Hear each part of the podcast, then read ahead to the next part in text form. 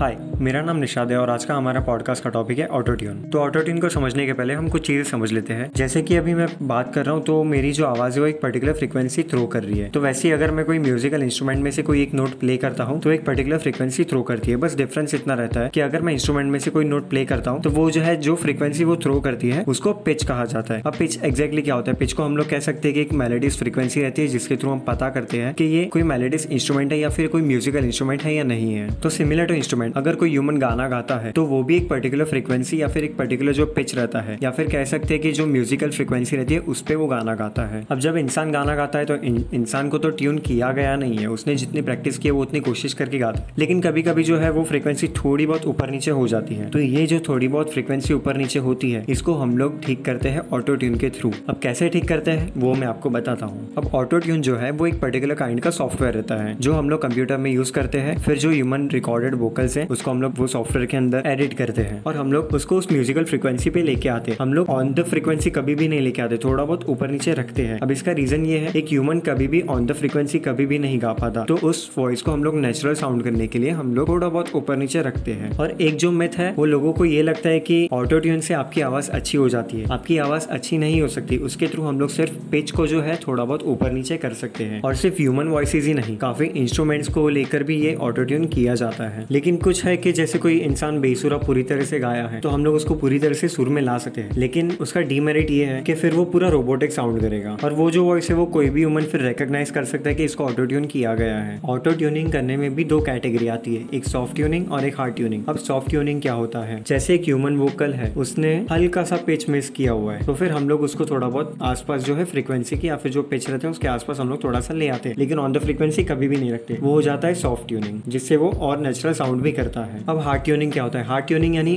on the pitch लेके आना अब हार्ट ट्यूनिंग की जरूरत क्यों पड़ती है कभी कभी कुछ जॉनर है म्यूजिक के जैसे कि इलेक्ट्रॉनिक जॉनर है तो इलेक्ट्रॉनिक जॉनर में ज्यादातर पिच पे सारी चीजें रहती है जितने भी इंस्ट्रूमेंट्स उसमें एड किए जाते हैं वो सारी कंप्यूटर जनरेटेड रहते हैं तो उसके लिए वोकल्स को भी उन लोग थोड़ा रोबोटिक साउंड बनाने के लिए उन लोग ऑटो ट्यून यूज करते हैं अभी आप कुछ म्यूजिक्स में सुनते रहेंगे थोड़ा बहुत रोबोटिक साउंड रहते या फिर एकदम बच्चे जैसा जो साउंड आता है उसको ऑटो ट्यून किया रहता है अब उसको तो इतना हार्ड ऑटो ट्यून करते हैं कि उसको एक ऑक्टेव से दूसरे ऑक्टेव में लेके जाते हैं तो एक ऑक्टेव से दूसरे ऑक्टिव में लेके जाना भी पिच चेंजिंग में आ जाता है तो उसका मतलब है कि ऑटो ट्यून किया गया है तो ऑटो ट्यून के थ्रू हम लोग न्यू साउंड भी जनरेट कर सकते हैं इसलिए ऑटो ट्यून एक एसेंशियल सॉफ्टवेयर है म्यूजिक प्रोडक्शन में खास करके जितने इलेक्ट्रॉनिक म्यूजिक कम्पोजर है या म्यूजिक प्रोड्यूसर्स है उनके लिए तो बहुत एसेंशियल चीजें हैं तो बस आज के पॉडकास्ट में इतना ही and thank you for listening my podcast